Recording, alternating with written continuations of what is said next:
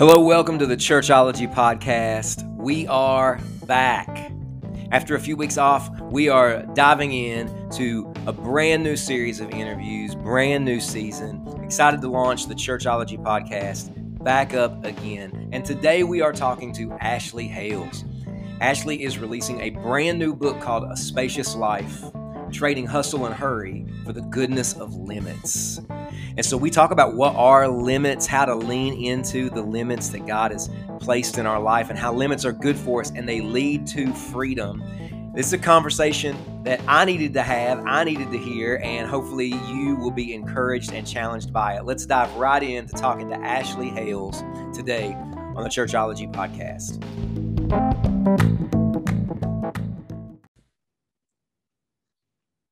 All right. Today on the show, we are excited to talk to Ashley Hales. Ashley, how are you today? I'm good. How are you today? Doing really good. Ashley, you are uh, releasing a brand new book called A Spacious Life. And I would love to hear a little bit about your story and mm-hmm. what led you to write the book. Yeah. Well, a lot of it happened maybe 10 or 15 years ago when I became a mother and I, I felt the limits of my body and the limits of my time. Um, Wendell Berry writes, you know, we live the given life and not the planned. And I really wanted to live my planned life. Mm. And so a lot of this book, I, I really wish I would have been able to read and take in kind of 15 years ago. And yet, as I'm approaching middle age as well, I'm realizing you know, we don't need necessarily more arguments about what the good life is, but we do need really good invitations. And so I'm, I'm hopeful that a spacious life is just a kind invitation. There's lots of folks who have read it already and said it just felt like a breath of fresh air. Um, and that has felt like that's what I that's what I had desired is that a spacious life we, we will find it in Jesus as we actually live within our normal God given limits instead of trying to push past them. So a lot of it came out, I think, from realizing this is my younger self, what I, I would have liked to have heard, and maybe my myself now too. I, I need the reminder that our limits are good. Yeah. And okay, so so just so we we know exactly what you're thinking, and so we're all on the same page. What mm-hmm. do you mean by limits? Yeah, just good question. Um, I don't mean the sorts of limits that, you know, we have imposed globally to oppress and silence people. I don't mean, you know, the limits that, um, you know, that that are the results of sin, particularly. Although I know God can still work through them, but really, when I'm talking about limits in the context of a spacious life, I'm talking about our kind of our normal God-given limits, things like we are bodies in time, in places, amongst people, right? And that there, there are limits to how many friends we can have. There's limits to our the good we can do in the world. There are limits to how much work we can do in the world, given that we need to sleep about eight hours every night. Um, that these are just some of these limits that unfortunately so much of our culture and even the church culture can really push past these limits and we try to ignore them or control them. We try to stuff them away or we try to like hurdle over them. And you, really i think that as we lean into our limits as we bring them to god we'll actually begin to have this sense of internal spaciousness growing in our lives. Yeah. And so how does that happen? How how how are limits leaning into those limits how mm-hmm. are they good for us? Yeah. Well, it's so it's so countercultural. I mean, everything right tells us that we need to be free, especially as mm-hmm. Americans. And so we tend to think of freedom now not as freedom for something, but freedom from something. And it's mainly we think of it as I need freedom to do whatever I want. And so I need, it's not like freedom from tyranny across the ocean. Really, we think freedom looks like I can look inside myself, find out who I am, and everyone who says that that's wrong is against me and therefore i need to like live my own truth. And really at the very best that sort of narrative what that does is it actually puts us on this kind of moving walkway that we can never get off where you know what makes me happy one day is not going to necessarily make me happy in five years. So if my marriage doesn't make me happy, then I can just get rid of it, or um, I can step on whoever I need to at work so that I can get that corner office. and those sorts of narratives are so ingrained in our into our psyches um, that it's really hard to push past it and yet the the limits that are actually freeing for us we can experience that i mean when we look to jesus. So i walk through the life of christ all throughout the book and say look here's a limit he had. He we see him going off to pray right? We see him choosing only 12 disciples. He heals some people but not all people. He lives in one little like small backwoods part um, of palestine uh, there are so many things. He chooses to sleep um, he chooses to pray he chooses to wait on god in the wilderness temptations instead of taking things for himself. There are so many different examples in the life of christ that show us what a life of good limits looks like and that we can actually find freedom within those limits. It's just so countercultural. It is countercultural. And so as i was reading your book i know and you talk about this in the book but mm-hmm. how can i know if i'm at a place where i need to start leaning into some limits like what are some mm-hmm what are some signals that might happen say you know in my mind in my body or, mm-hmm. what are some things that might happen that are that are mm-hmm. kind of inviting me to do that mm-hmm.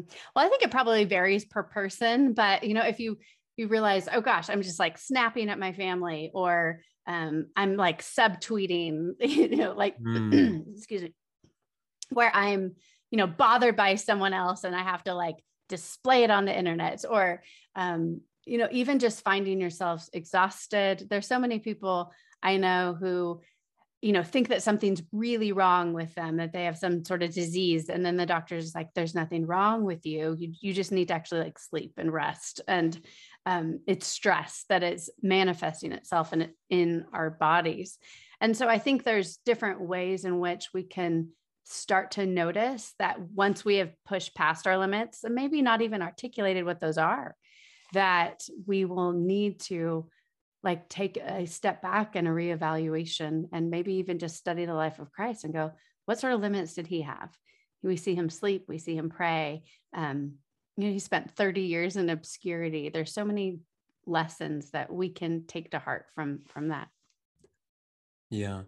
You know, one of the things that uh, when we talk about, you know, spiritual disciplines, spiritual yeah. rhythms in our lives. Because I was thinking about this as I was reading your book. Yeah. Uh, hardly anybody talks about limits are a spiritual rhythm and discipline. Yeah. And you've already said you, you know, you saw this in the life of Jesus. What are some other places or what are some other voices, maybe people that that influence your way of thinking when it comes to mm-hmm. this idea of, of, of limits? Mm-hmm. You know, I there's so many great philosophers and um, charles taylor talking about we you know we don't live in a transcendent universe any longer. It's you know the immanent frame is is this idea that like there's a ceiling right that we have no connection to things like mystery or transcendence or even the divine. And so when we live world which is really our world it's hard to even think that limits are good. Um, we can tend to then think that because there isn't anything higher right? All I have is what I can gain, what I can get here. Um, and so when we don't feel like those limits are going to actually get us anything, I think then we keep bypassing them because that's really, it feels like our only way to happiness. Um, I love David Brooks. He talks a lot in his most recent book, The Second Mountain, where he says, you know, in this first mountain of life, he talks about as this um, you know kind of the mountain of achievement. And then when we get there though we realize this isn't actually given to me all of these things that i said i want. It's not providing peace or contentment or happiness. And it's that second mountain where we are choosing to actually give up the, those sorts of achievement goals um, into you know trying to pour into other people um, and it's really this his own journey right has been into a life of faith moving from um, kind of a secular humanist viewpoint. And he talks about these this life without limits. He says particularly hard on young adults because there's this idea that we have to continually curate and kind of create our own happiness. And that is just so much weight um, on any one individual is to say like i have to pick this perfect major and get this perfect job and marry this perfect person and if i get anything wrong then my life will be a failure and yet the life of Christ reminds us that our limits are actually even if we have to walk through dark valleys, that they are things that can actually kind of provide a pathway through those dark valleys rather than like trying to spend our whole lives pushing down those those hardships or those darkness moments. Yeah. What are some things that it might do to somebody, maybe just to our bodies, to our souls, yeah. just do to us if we just refuse to live in limits, you know, yeah. my kids do 5,000 different things a week right. and I am yeah. always up, you know, I just, right. I'm just going to refuse to do it. What might happen to us? Yeah. Well, I think our bodies will revolt at some point, I think for that pace. Um, but you know, I think what's, what would also be really devastating is let's say you're, you're saying, okay, I'm going to go all into my kids' happiness. And so mm. they're going to have every opportunity and then invariably, they will come back to you when they're 25 and tell you something you've done um, that has been horrible for, you know, for them. And if we have spent our whole lives trying to m- whatever moving target of our children's happiness is, we will have nothing to help us in that moment of when the kid comes back and say, actually, I just wanted your attention and not 800 extracurricular activities. Um, because all we will have is defensiveness at that point because we said this is what i did so that you could have this perfect life and you don't appreciate it so it's your fault. And so we are actually then ruining our our relationship with our children which was the whole point probably right? In in in give trying to give them everything. And yet if we have said you know these are the limits and the guardrails like sorry you're not going to play soccer on sunday because it's a sabbath to the lord and we're going to spend time as a family. And yeah you might hate it but it's that's also then through the years restoring our own soul. So that when the kid comes back and says like i hated that you didn't give me all of these things you you at least then say i get that but yet we are trying to train you in righteousness. Um, and to show you that there is something that matters more than your personal happiness or your success or these routes to so-called freedom that the culture will continue to throw at you as this is what the good life is so that might yeah. be one thing yeah I, I, just would not want people to miss the example that you use. You know, so when the culture would say, "Go all in on your culture, on your kids," rather, uh, the, yeah, kids' happiness. That is yeah. exactly what the culture tells us to do. It does. It does. And so, so this is this is not a small tweak, is it? This is no. a revolutionary. Inv- I mean, it really is. You use the word invitation. I love that word. It really is mm-hmm. a revolutionary invitation, though, mm-hmm. to live in a new way. But do you think that maybe even some things in this season? I've heard so many people say, you mm-hmm. know what, I found, you know, this more time with my family has been good, and and that mm-hmm. sort of thing. Even though the culture fights against this, there is something in us that longs for mm-hmm. it. Yeah, for sure. You know, there's been so many people have commented like that, you know, every the kind of machine of success and productivity, whether that's with our kids or work, is going to try to get us back to normal, you know, as quickly as possible.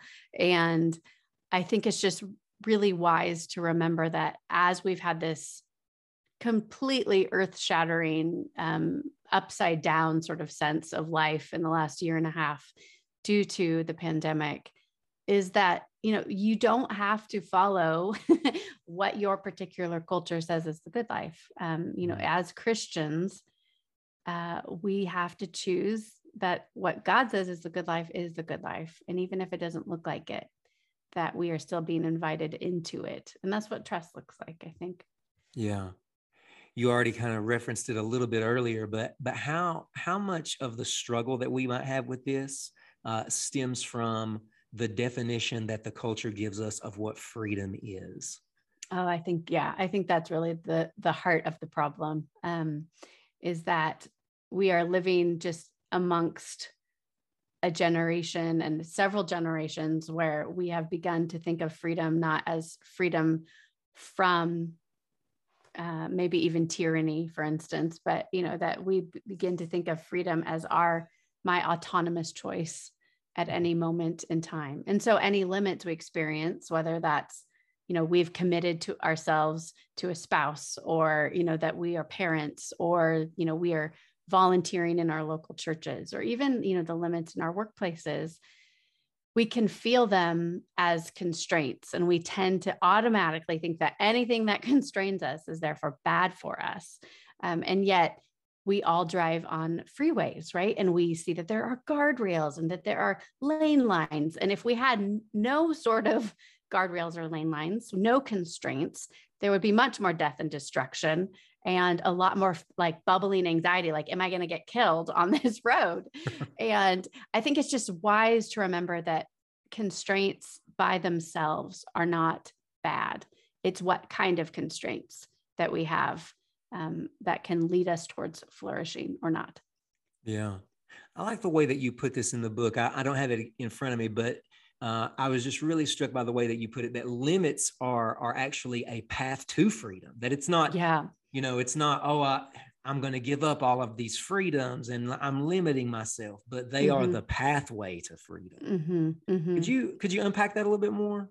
Sure. You know, um, so many things. You know, all the writerly books and things that I read talk about the importance of creativity flourishes and limits. So whether mm-hmm it's something like you know you need to sit down for 20 minutes and just free write or you know you need to have a word count or a date on the calendar that you're trying to get something done um, that it's actually in those limits that as you practice those limits that creativity begins to actually show up in some ways. Um, I had a friend in, she said in her art class in college that her art professor said they could only use two complementary colors the entire semester. They couldn't use any other colors. And you feel that limit and it feels restrictive. And yet it allowed her and those students to actually produce a, something a lot more creative that had they not had that limit, it, it wouldn't have allowed them to like go through the limit, right? It, they would have just been frustrated and picked up another color. And yet it's as you walk through those limits that then you actually kind of grow into something more that you wouldn't have been able to have because of those limits. Yeah. So so you've been practicing limits, living into limits for for a while. Is yeah. there one that you have found particularly challenging for you? I think um, social media can be really hard.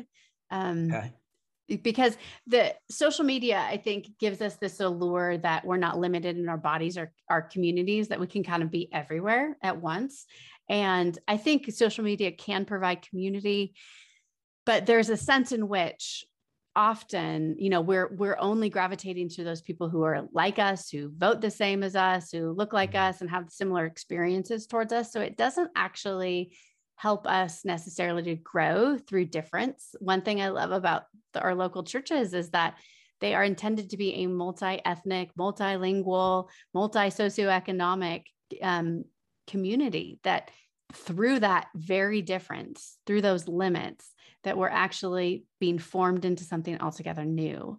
And so I think social media can sometimes be like the anti-church, um, where we only gather in like groups and and also it gives us this allure that we're not limited. We don't have to have the hard conversation with a neighbor or someone at church or um, you know even our own selves because we can like pick up a phone and get distracted.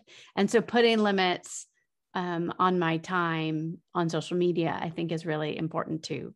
Uh, and it's hard because especially with the, you know my book's coming out and so i want to i want to share about it and talk to people about it. But you know at the at the other sense, I realized that that is this is something I've created, and I hope it's a message that's encouraging to folks. And yet, nothing I do can really affect the outcome. It's a good reminder to put some limits on some of our consumption of media. Yeah. And so you you so you talked about social media. You talk about social media in the book. So I would yep. love to love to dive in there. Um yeah. what so so for the person that's watching, they just have no guardrails, no limits right. at all on social media. Uh, yeah. Why would you advise them? Hey, you might want to think about it.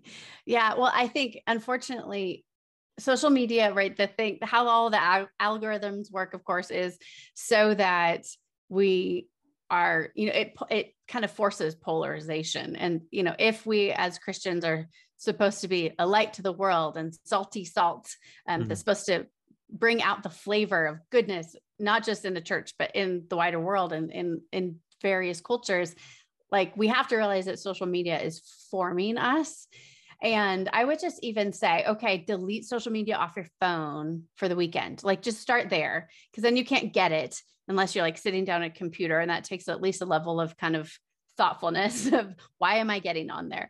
Um, but that might be just an easy first place to start. Delete it off your phone every weekend. Um, that's another kind of practice I have for Sabbath keeping as well is I'm not going to be on social media.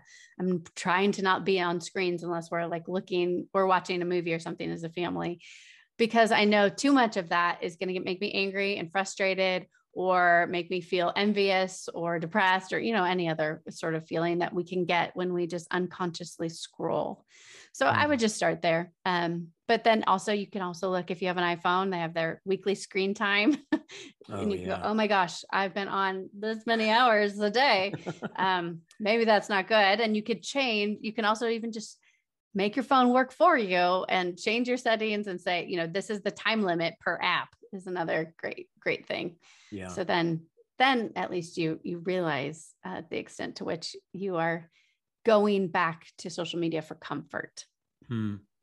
i love the language that you put how social media forms us mm-hmm. and so so and and maybe the way to answer this would be you know what does it do for you but but so if if i begin to limit the way that i interact and get on social media if i do a lot of what you just now said um, what are what begin what what begins to get formed in me and again you mm-hmm. might want to answer that for yourself as you limit yourself say on you know no social media on sabbath or these other things mm-hmm. Mm-hmm. how does mm-hmm. god use that in your life what do you find is mm-hmm. being formed in you as you're away from social media mm-hmm. Mm-hmm. well i think you know yesterday it was labor day when we are recording this and my family and i took it turned out to be a much longer hike than we anticipated because the parking lot was like three miles from the trailhead. And so it was, I, I, think it was about 11 miles of hiking and which was excessive for all of us because we're not avid hikers. Um, and yet I realized like the only reason I had my phone was to count our miles mm-hmm. and to, I know I took, I snapped a few photos during the day. Um, and it, it made me you know help my child right instead of distracting myself from maybe her pain and frustration it was like okay we got to actually be present. We got to work through this. Um, and often i can use social media you know when i'm bored or i'm waiting in the line or you know that my children are erupting and it feels like a safe place to go to. And so to choose to kind of put it away we were able to kind of work through the pain. You know, she was, it was mile eight, my seven year old daughter, and she's like, I can't do this anymore. And I was like, I know, I know. um, but we, you know, one, it was like, I tried to say, okay, every time you complain, let's try to think of something beautiful you see, you know, to kind of counteract it. That didn't seem to work. Eventually, you know, another mile or so into it, she realizes she can say, I'm tired, but, you know, I'm tired, mm. but I'm having fun. I'm tired, but I'm going to make it. And it was such a great reminder that we hold together our pain, our sorrows, and our joys um, at the same time. And it was really only because we had a lot of time and we had a lot of time to work through that, um, that we were able to really come to something that was beautiful. That was a lesson for me because about mile 10, I was ready to be done too. Um, and we still another mile and a half to go. So, you know, I think there is a patient unfolding of our lives with God. And we often will pick up social media and we bypass that slower transformative work that God wants to do in us. Mm. Would that just be true with limits in general that that we want you know growth sanctification. We want mm-hmm. everything god has for us. We just want everything now. Right. But limits are this is this is slow. I'm building the yeah. space here. It, would that would that be true for limits in general that this is this is a way that god will use this in your life? I think so. Because I think you know what's so beautiful about Jesus in the garden of Gethsemane is he you know, he's asking his disciples to watch him pray. They're not, they're falling asleep.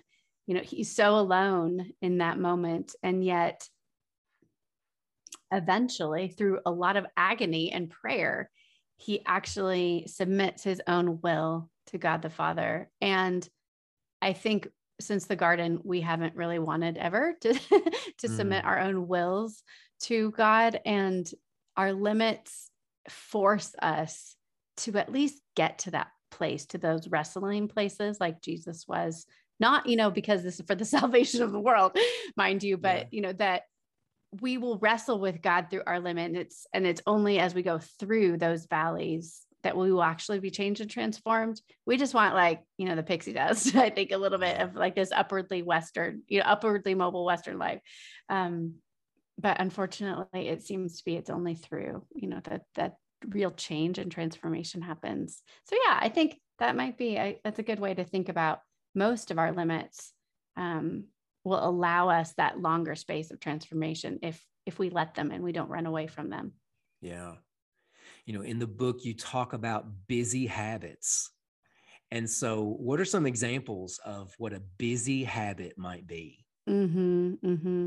you know i think um a lot of that you know it can be things like choosing to say yes to everything um, you know, so that we're just like driving around a lot. It can be that we, you know, we don't find the ability to like sit still might be like, oh, I'm probably mm. having some sort of busy habit going on here where, you know, they're always like I find this sometimes right when I'm trying to sit down and it's a writing day and it's like, oh well, suddenly I need to do the laundry and oh, the yeah. kitchen needs scrubbing.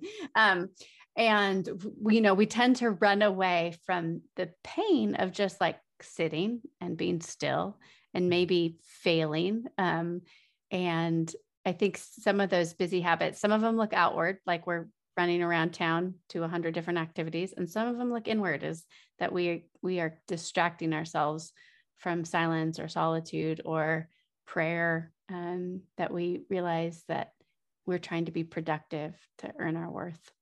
Yeah, yeah. You know, one of the things that you mentioned earlier is that churches can actually stop people from living in their limits. And so I would mm-hmm. love for you to talk about, and maybe even church is a busy habit. You know, churches can help people. If you don't have a busy yeah. habit, church might give you one, you know? And so right, right. what what are some ways that churches might actually go against or, you know, unintentionally uh, right. go against this? I think it's really hard because in most churches it's about 20% of the people who end up volunteering for most things and yeah. 80% just kind of show up um, and I, I don't want to say uh, you know as i was talking about the book with my community we were a lot of people were saying you know i've said yes to too many things. Um, but the things that they might be saying no to might be things that are actually good for them. Like mm. you know i can't volunteer for sunday school. I can't you know do setup because you know it's it's not fulfilling to me personally you know in this moment in time. And i have done that too and you know so i do want to just be careful in saying um, churches need help and sometimes the limits um, that you're being invited into are not you know they are for actually for the good of other people and they're not necessarily for you to have like this perfectly chill calendar um, and they're not necessarily for you to always be like in your wheelhouse of comfort or mm-hmm. like I'm really the best at this. So I don't want to say that. But I I will say that churches can tend to often prioritize the task over the person, especially um yeah, you know, especially when there's lots of tasks to be done and um, they need a lot of help. And so I think really as church leaders, as we're asking for volunteers, you know, for setup or tear down or the children's ministry is to say, is to really be saying, you know, how am I communicating that message? How am I empowering those volunteers so that their own volunteering work is out of a place of deep spiritual being with Jesus instead of just simply doing for Jesus. And so mm-hmm. I think there's a way to both say, yeah, we do need you, you know, to to teach Sunday school you know you know several times. You know our our church plant that we're a part of now they're they're talking about okay you're going to have a certain time on and then a certain time off. And so we mm. so that we're and then we're also going to make sure that you as a spouse are not serving you know so that you and your spouse can like sit in church together. Um, and so i think these are important sort of guardrails that even churches can do to say yes, we need you to extend yourself for the good of the body because that's how we're being formed into the bride of Christ. But also, we realize you're tired, you're exhausted, and we're not going to work you and keep you just busy you know that we believe that whatever volunteer role that you're doing that you're actually being formed into the likeness of christ and we're going to help support that you know by you know feeding you dinner mm. you know once a month or having a roundtable where you're able to just express your tiredness or your confusion um, so that we're loving the person instead of simply inviting them into more busy tasks yeah and so you just now mentioned that you are a part of a church plant. Is, is mm-hmm. the church plant you're a part of? Are they trying to intentionally build this into not just the way that they operate, but even into the people that that are there in the church plant? Uh, mm-hmm. Yeah, that's well, that's kind of how that's kind of how my husband got hired. I think is you know the the church planter who planted about five or six years ago just you know there's so much only one person right can do and so mm. my husband with a background in church planting and having done that deeply understood that that challenge and so his job really is to help towards like spiritual formation for the entire church um, rather than just hmm. here's yeah you know coordinating um, all of the tasks and so how do we pour into the leaders how do we pour into the sunday school teachers is really what we are yeah trying to do so that it isn't simply we only want you if you can give something to us. Yeah. Which you know, can just feel like. Oh, go ahead. No, you go ahead. What yeah, yeah. No, go ahead. No, I've said even if that's not what it's intended from the leadership, you know, in any any sort of system, it can feel like that if you're not consciously able to spend time with people, meeting them yeah. where they're at. Yeah. You know, Ashley, there are uh, several people who watch and listen. Uh, a good portion of the audience, they they are leaders in mm-hmm. churches, mm-hmm. Uh, mm-hmm. you know, of different sizes or just leaders in general, people with influence. Yeah. And obviously, the temptation of leaders is to burn the candle at both ends. Let's not stop. Sure. Like you said, if it's going to happen, mm-hmm. it's up mm-hmm. to me. Why? what's a word that you might have for leaders mm. about why this this is something especially that important for them they need to pay mm. attention to this mm-hmm. well eventually you will burn out mm. and um, you will be betrayed and you will not be appreciated and if your foundation in any way is really resting on your productivity or results or things you can measure um, when those things happen it will drive you to push people away um, to feel like a victim and you will not be loving jesus or loving your neighbor. And ultimately i think those of us who get into church ministry we are so compelled by jesus' message to love god and love our neighbor and yet we find ourselves feeling like the people we are serving are really kind of out to get us or they're just being lazy or, or whatever, we won't be actually drawn into Jesus's suffering and find that he is enough if we are burning the candle at both ends. Because eventually, because God cares for us and loves us, he will bring us to those places. And eventually, they can those places can either draw us deeper into intimacy with God and a sense that yeah, I'm doing this work and yet it doesn't define me. And so there's a lightness there and ability to love others, or it will cause you to be bitter and resentful and you will not be showing the fruits of the spirit. But I think, you know, as we do these small little things, like, you know, we put limits around, you know, how much work we're doing and sleep, and we are choosing to go off and pray and be in silence and solitude like Jesus was as we pay attention uh, to one person at a time and you know be in our actual bodies in our actual neighborhoods. I think we'll begin to kind of get breadcrumbs towards that spacious life so that when those dark valleys come we are drawn deeper into, into intimacy with jesus. So we can say like paul like i've learned the secret of being content that even if someone is betraying me or slandering me that jesus is enough and i think that's really what we want hmm. yeah you know just listening to you talk, so many of the stories that come out about ministry leaders who have fallen, you know, and mm-hmm, churches mm-hmm, that, mm-hmm, you know, have, you mm-hmm. know, one time national yeah. platform f- fell. Yeah. yeah. Somewhere in that story is a leader without a limit. Yeah. 100%. Right. Would you would you agree with that? What are you, what are your thoughts what are your thoughts on that? That that just that yeah. this issue alone that you're talking about right could literally have prevented so many of the horror stories that we see. Yeah. And that's so sad. mm-hmm. It's just, you know, it's so disheartening to, um, yeah, that they're uh, to some extent that they're the, the way success was thought about was really thought about in worldly standards. Um, so that we, because this is just a, such an American thing that we believe that God is good to the extent that my circumstances are good. Oh, wow. And what does it look like when our circumstances are bad? Do we think that God hates us?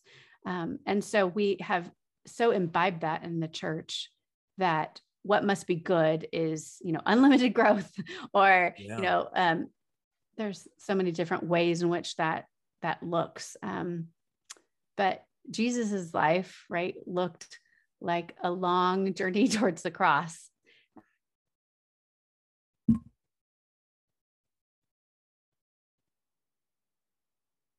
we don't think of our work in the church or the world as participating in the work that God's already doing and being and being able to pull back, accept the limits of our of our moment um, and wait for God to act. Instead, we like, yes, let's forge forge away. And I think you're exactly right. So many fallen leaders are because they didn't understand their limits um, or didn't see them as good for mm. sure. Yeah. And so, Ashley, just one more question. And I yeah. know that there, and I know that even in that vein, you know, with thinking about church leaders, but not just church leaders, just anybody that that is watching mm-hmm. this, anybody that's mm-hmm. listening to this, and they hear what you're saying and they they know that they've got to start doing this. Yeah. But they do not know where to start. What would you say to that person?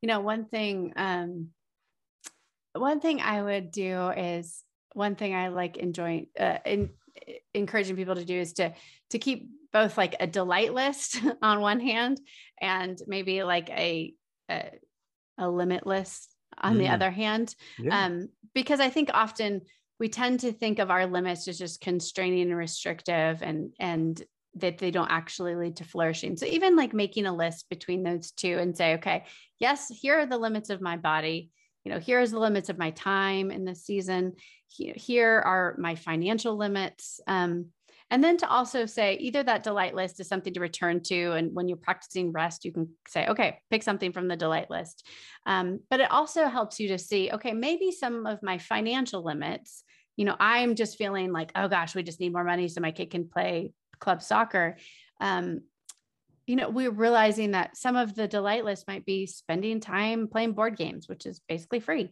Um, and so I think it helps us just kind of reevaluate sometimes of our limits as good. So that would be one just little quick way to start.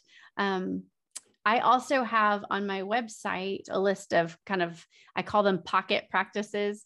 And they're like these little, I actually have them here, like three by five cards um, that are available for folk. Hey, Ashley, this has been so good. Tell us some ways that uh, people can connect with you online. So the easiest way to get in touch is if you go to my website at aspacious.life. There's a few things you can do there. You can take a hustle habit quiz, which is really fun, and you can get a roadmap to kind of whatever your hustle habit is with some good questions and some practical steps forward. You can pre-order the book there, and then you can also get those pocket practices. So that's a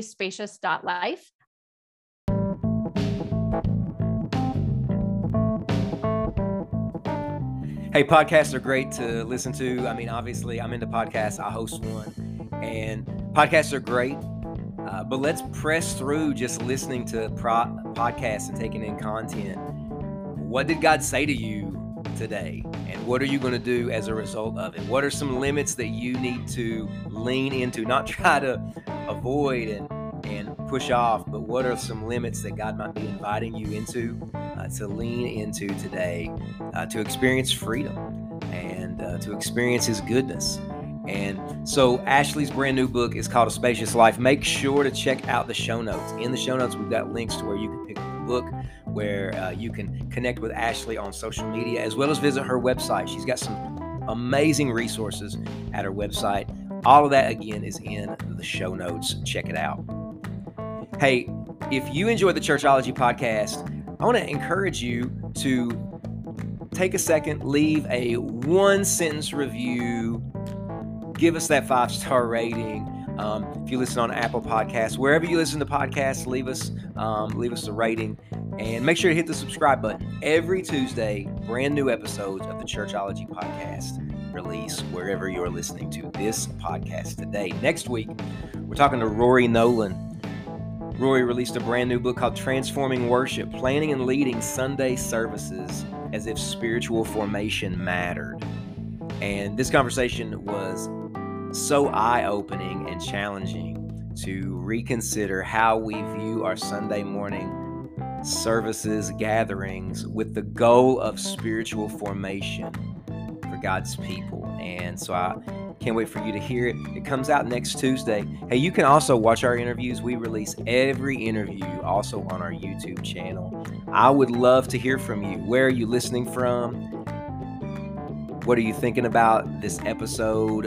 Who would you like to hear interviewed on the Churchology podcast? What are some topics that you would like for us to dive into? We've got some great interviews coming up. Excited to be back. Thanks for listening to the Churchology podcast. Thank you.